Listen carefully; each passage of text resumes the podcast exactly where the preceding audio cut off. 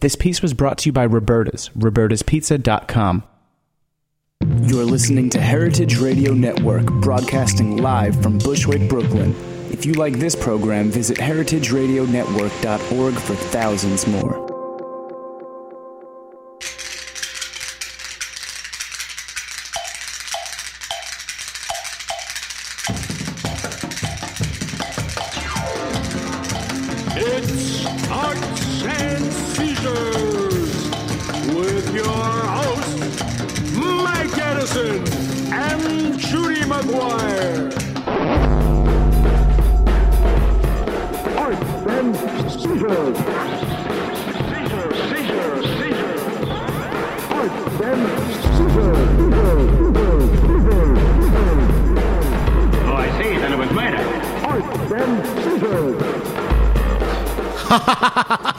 Already, Judy. I'm judging.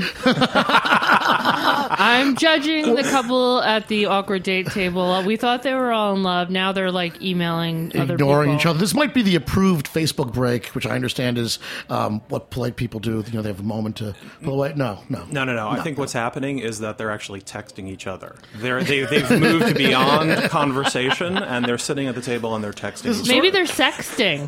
to each other across across their charred grapefruit and Brussels sprouts. Um, it's sort of like in Star Trek when we no longer need our bodies and are just like energy forms, right? This is this is adva- as advanced as humans can be. Well, you know what? Space is the place once again. Last week was Sun Ra, and once again we're taking out This to the, week to the uh, is- pinkest, most fabulous part of the cosmos. Rock's true fairy, Jobriath. And by the way, it's, it's Star Wars Day for all you geeks out there. Right. May, the fourth be with you. May the fourth be with you. So I really appreciate you wearing your Princess Leia costume today, Judy. You, you, you, you look I've actually never seen Star Wars. Shut up. really. I really have not. Oh, Star Wars was awesome. I know. The first one, like the actual. Look, K- we K- should Kieran- explain Kieran- who our date who our date is today. You know, I do feel about our audience as a big date, though. I do. Yeah. I feel like just, just it's our paramour out there on the other side of Radioland. That's good. That's a great way to look at it. That's right.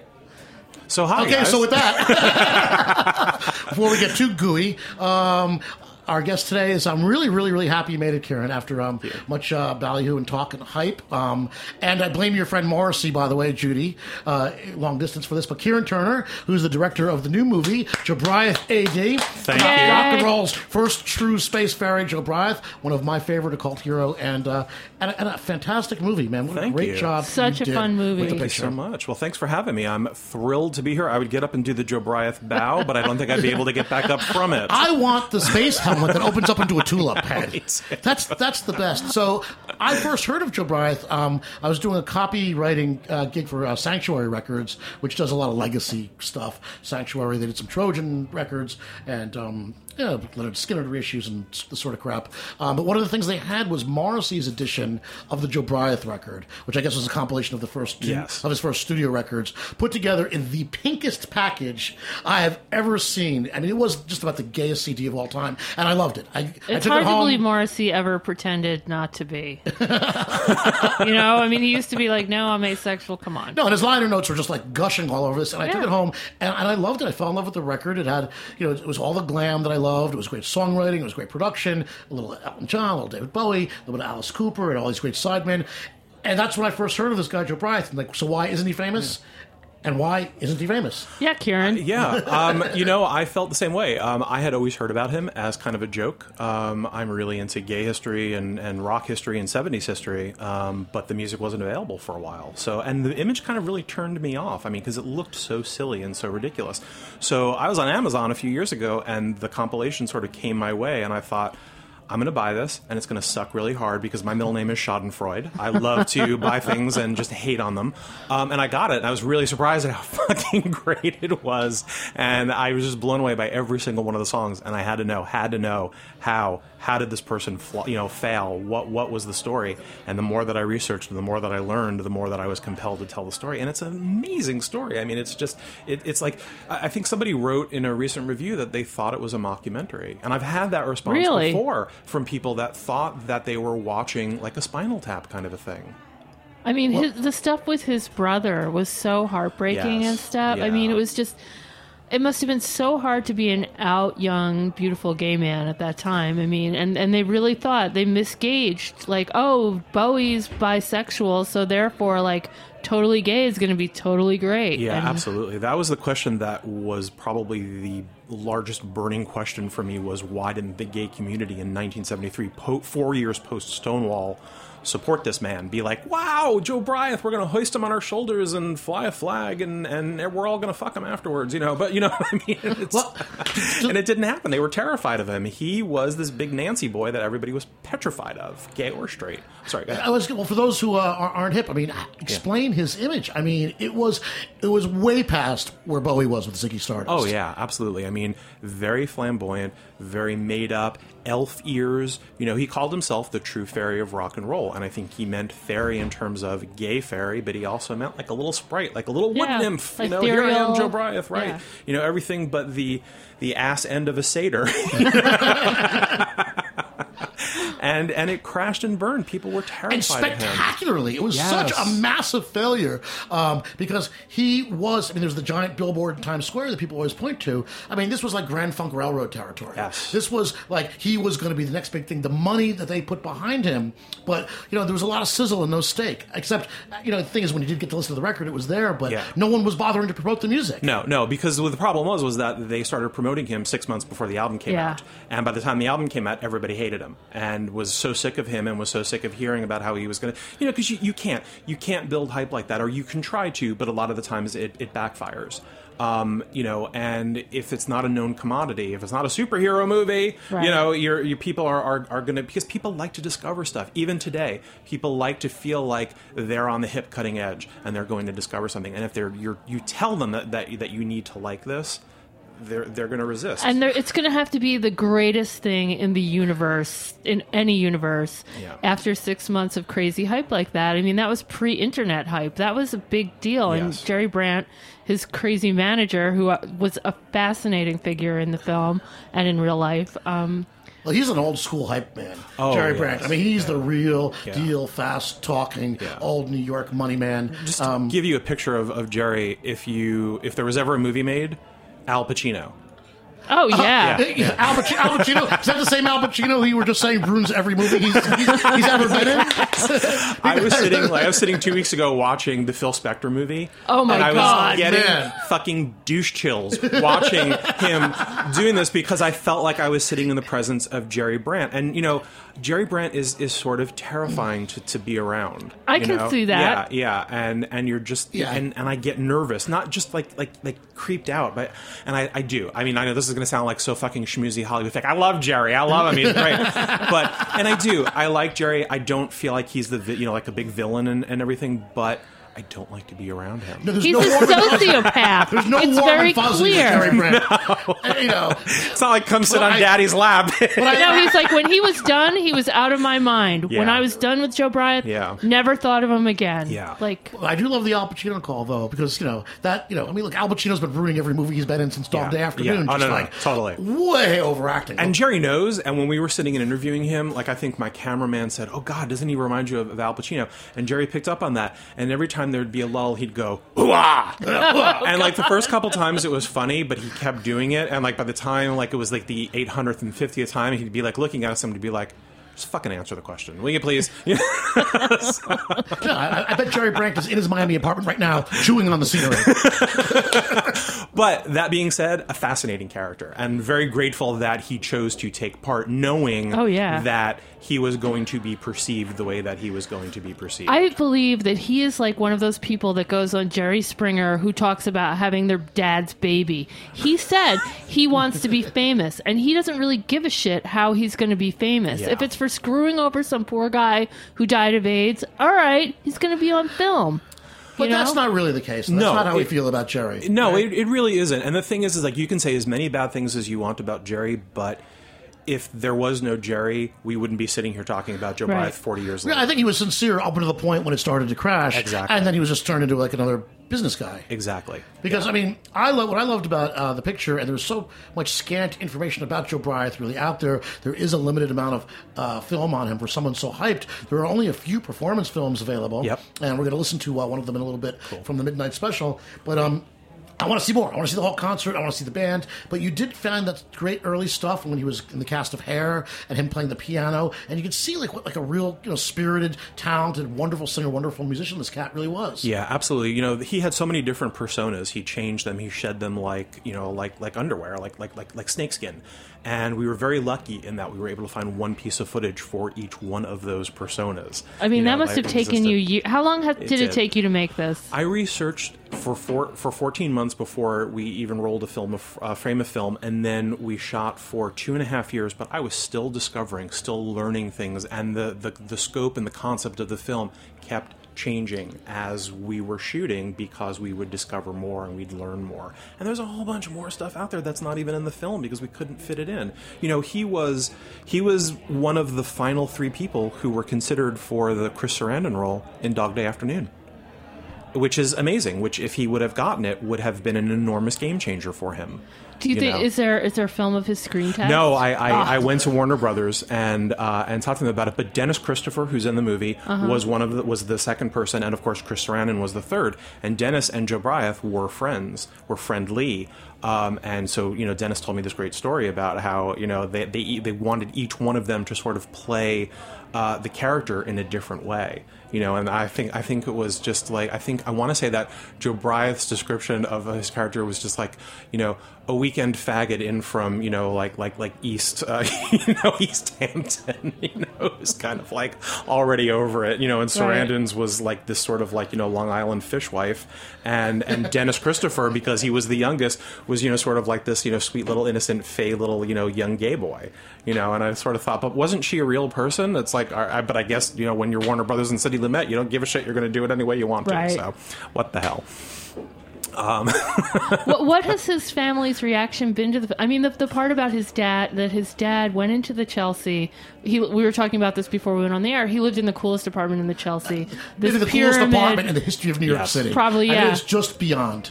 And his dad went in and like trashed everything. Why did did you get an explanation for that? I mean, was it just that his son was this over the top gay dude, or Yeah, I think so. I think, you know, especially when you're talking about 1983 and it's the early early years of the disease of AIDS and there's such a horrible stigma. Horrible stigma and it's it's like it's the worst thing in the world that could possibly happen to anyone. And you just you don't want anybody in your family to know my son died of AIDS. My son was, you know, this horrible faggot who, you know, who ran around and did God knows what.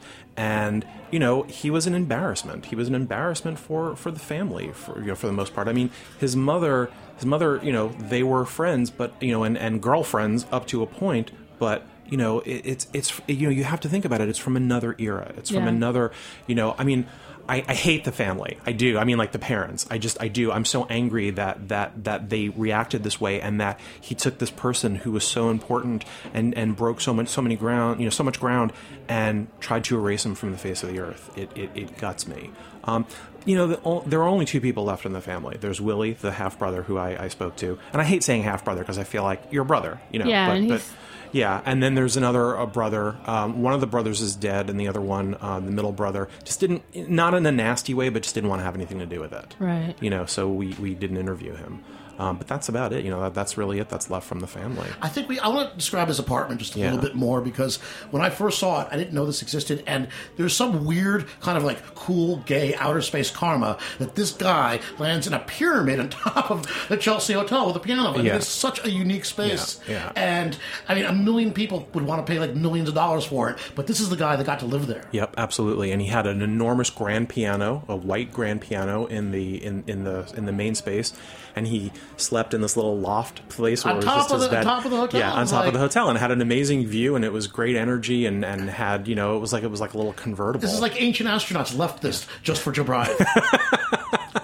and those motherfuckers at the Chelsea Hotel that, that took it over. I just I want to go in there with a fucking gun and Uzi and just shoot them all down and take over the building and just open it up and say artists live here. How could you do that to the Chelsea Hotel? I'm sure the tenants, remaining tenants, would love to join you. Oh my god! I just I it, it kills me. If I had millions of dollars right now, that would be one of the first things that I rescued because it is a landmark. It is New York, and what they're doing to it. Like we really need another fucking boutique hotel in this fucking tourist city for Christ's sakes. I look. I moved here when I was 16, and it was it was pre Giuliani, it was pre Dinkins, it was the it was the ass end of the Koch years. You know, say what you want about Koch, but for Christ's sakes, he knew what the city was. You know what I mean? And and No, he walked around as a New Yorker. I Yes. felt accessible to him, and Yes. he probably he overstayed his welcome, and things kind of went south at the Absolutely, end. yeah. But but you know he saved this uh, city from bankruptcy, and he had a vibe about him that was New York, unlike Yes. his predecessor. Yes. Which what did, what did um Dinkins really ever do? Built a tennis stadium in Queens. Yeah. Dinkins didn't do anything. legacy. It was like it was like it was like the It's city didn't have a mayor for four years. And then the next guy was a prosecutor. Yeah. exactly what the city doesn't need. Yeah, yeah. And how many times did they change up 42nd Street?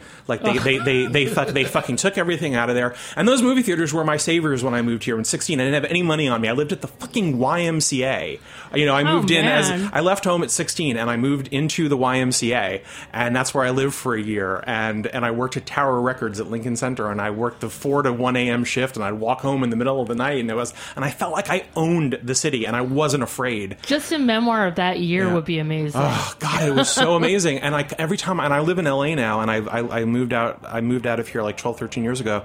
And every time I come back, it's like a little piece of me has been removed because they've killed some mom and pop, you know, business or like a little piece of the independent city. I'm sorry, I, I keep feel like I'm interrupting no, you. No, abs- You know, absolutely, um, uh, dude. Where's my New York? Yeah, it, it, it really is, and it and it just it kills me, and and you know, and I, I work here a lot. You know, I, I shoot a show here, and and I'd love to. I wish that I could live here again, but I just don't see how it's feasible. I don't know how anybody comes here and lives here. I don't either. Well, Yeah. I guess I, on the way over here in Bushwick, you know, and of course, what this neighborhood used to be. Yeah. When the lights went out in '77, this was the first neighborhood that was on fire. Yep. And here we are at the epicenter of hip. I just saw a walking tour of Bushwick, literally 35 people, and some guy they're following him around like Japanese tourists, except they were um, not Japanese; they were all from Middle America. You know? and and he was pointing across the street, and he said, "This is an espresso bar." And they were all they were all taking pictures with their smartphones. it's like Starbucks, but not. Yeah. Yeah. Hey, are we going to hear some Jobriath? Yeah, let's take a break. Yeah, let's play some Joe This- Bryant. This is Art Since This is Seizures. We're happy to have Kieran Turner, the director of Jobriath Happy AD to be here. here. And what we're going to hear right now is Jobriath, uh, I'm a Man, I believe, right? Yes, with Gladys Knight misintroducing him. All right, here we are on the Heritage Radio Network. awesome. Really? So, what you're about to see and hear is an unusual and exciting theatrical event. This young man uh, you're about to see this morning is the act of tomorrow. Ladies and gentlemen, Joe Bray.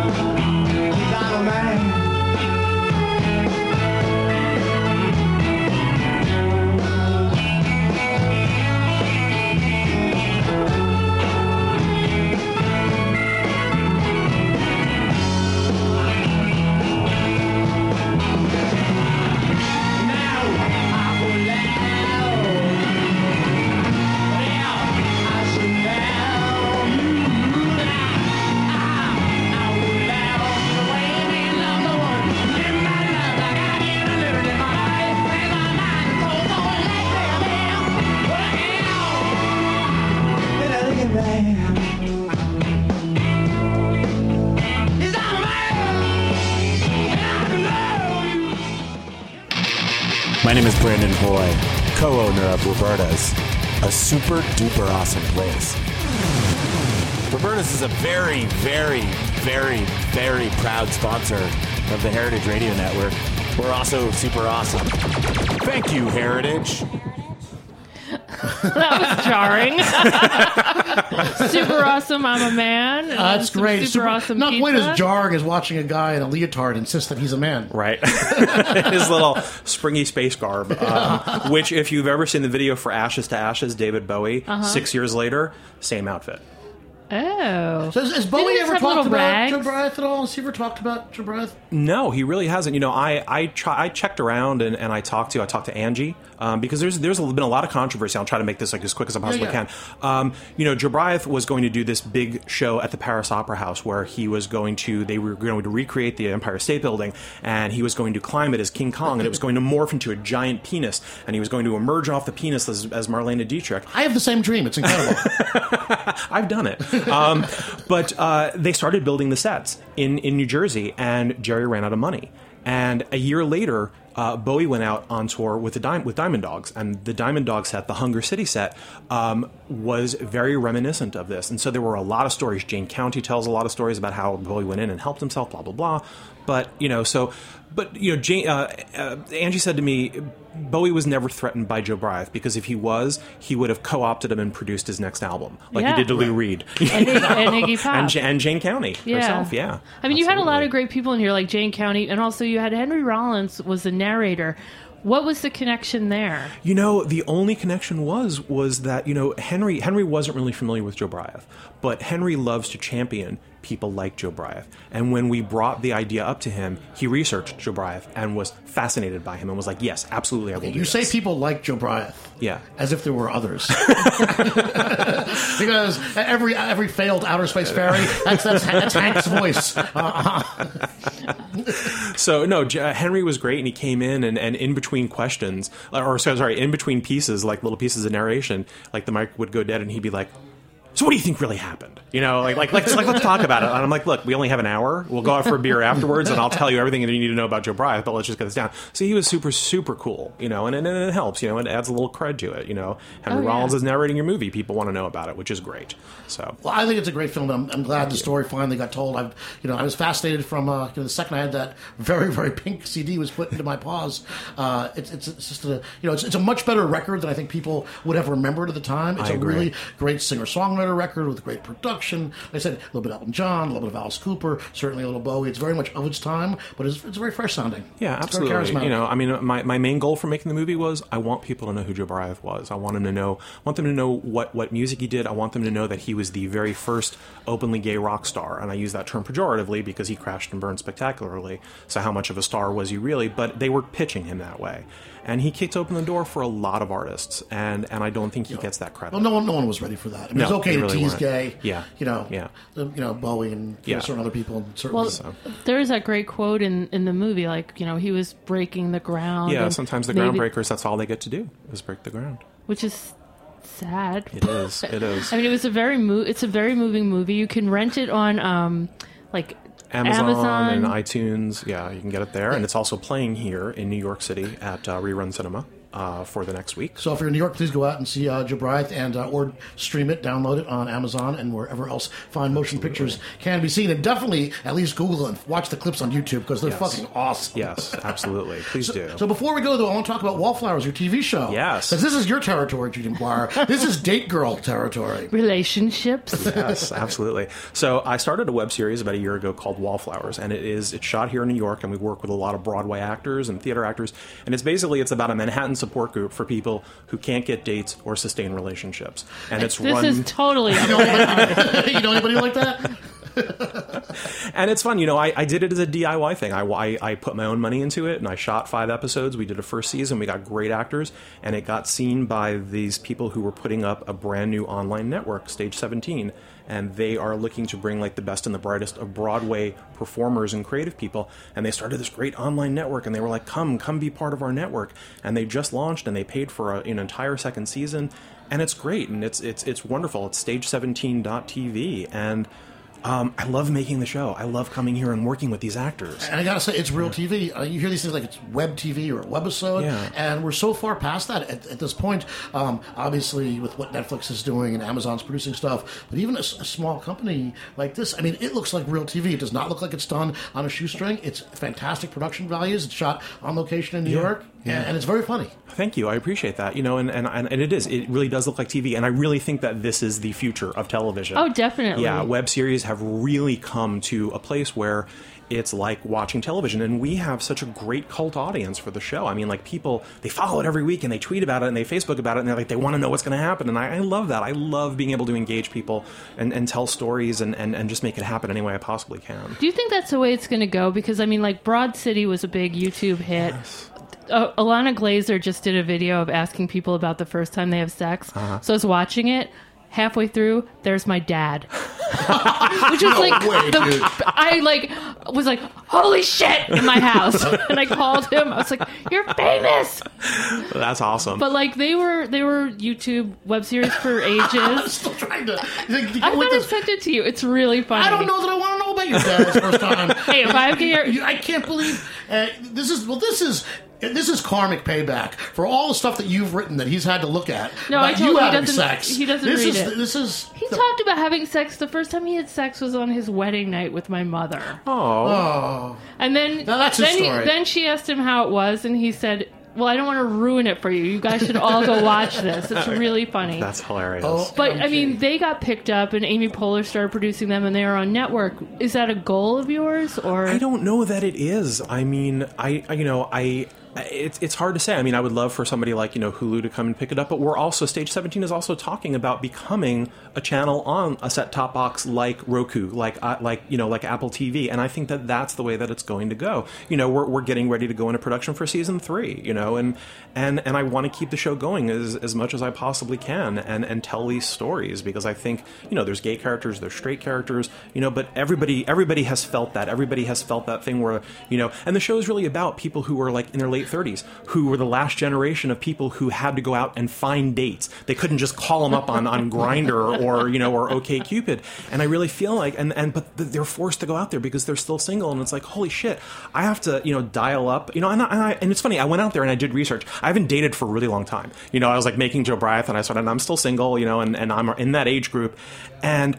Man, I tell you, it's fucking creepy. Oh, it's crazy out there. People Oh, just want to have they, they Oh, want to have like like text relationships, and I'm Yeah. like, no, no, no. I would like to actually go out on a date with you, and you know, but but you know, and, and I'm gay, and, and and guys are just like like sexting me, and and it's just like, um, wouldn't you actually like to see my penis in real life? I, I don't really want to take you know. Look, I'm I'm not famous, but you know, it's like I've I've I've been out there, you know, and I make movies, and I'm a public figure, so to speak. You know, I, I really don't want my junk out there for everybody to see, but nobody gives a shit. There's this is no there's no shame. No. There's no shame. there needs to be more shame in needs to dating? be It's more what makes shame. sex fun.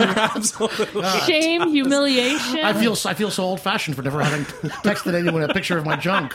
well, there's always this afternoon. Exactly. Well, I, Never too late. you know, one strives to be a mensch, Miss McGuire. and you know what? Once again, it has been the fastest half hour. Oh my God, it went internet by like so fast. Here on the Heritage oh Radio Oh Network, gosh. broadcasting live from Thank the back you so of Roberta's. Arts and Seizures. One more time, Kieran, tell us where we can find Jobriath or you. Uh, Joe or, Bryant, or a picture of your penis. you don't want to see that. I'd rather you see Jobriath AD.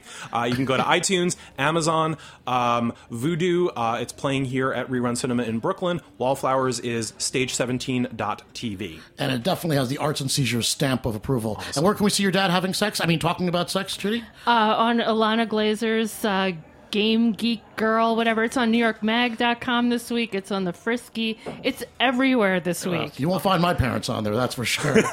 All right, before we go out, we got one more uh, Jobriath tune, uh, one of my favorites, Heartbeat. Uh, but for Judy McGuire and Kieran Turner, this is Mike Edison on Arts and Seizures. Let's not forget Evan in the booth here on the Heritage Radio Network. See you next week. We're bringing in next week the encore of the loudest book ever written, uh, the heavy, oral history of heavy metal. Can't wait to see you. Awesome. You're our voice on the street. You're the faces that I meet. All day my life is keeping time, time with your heartbeat. Time with your heartbeat every day. It's no use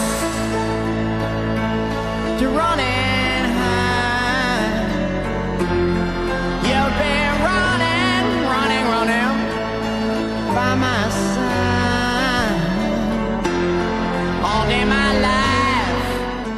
Thanks for listening to this program on heritageradionetwork.org.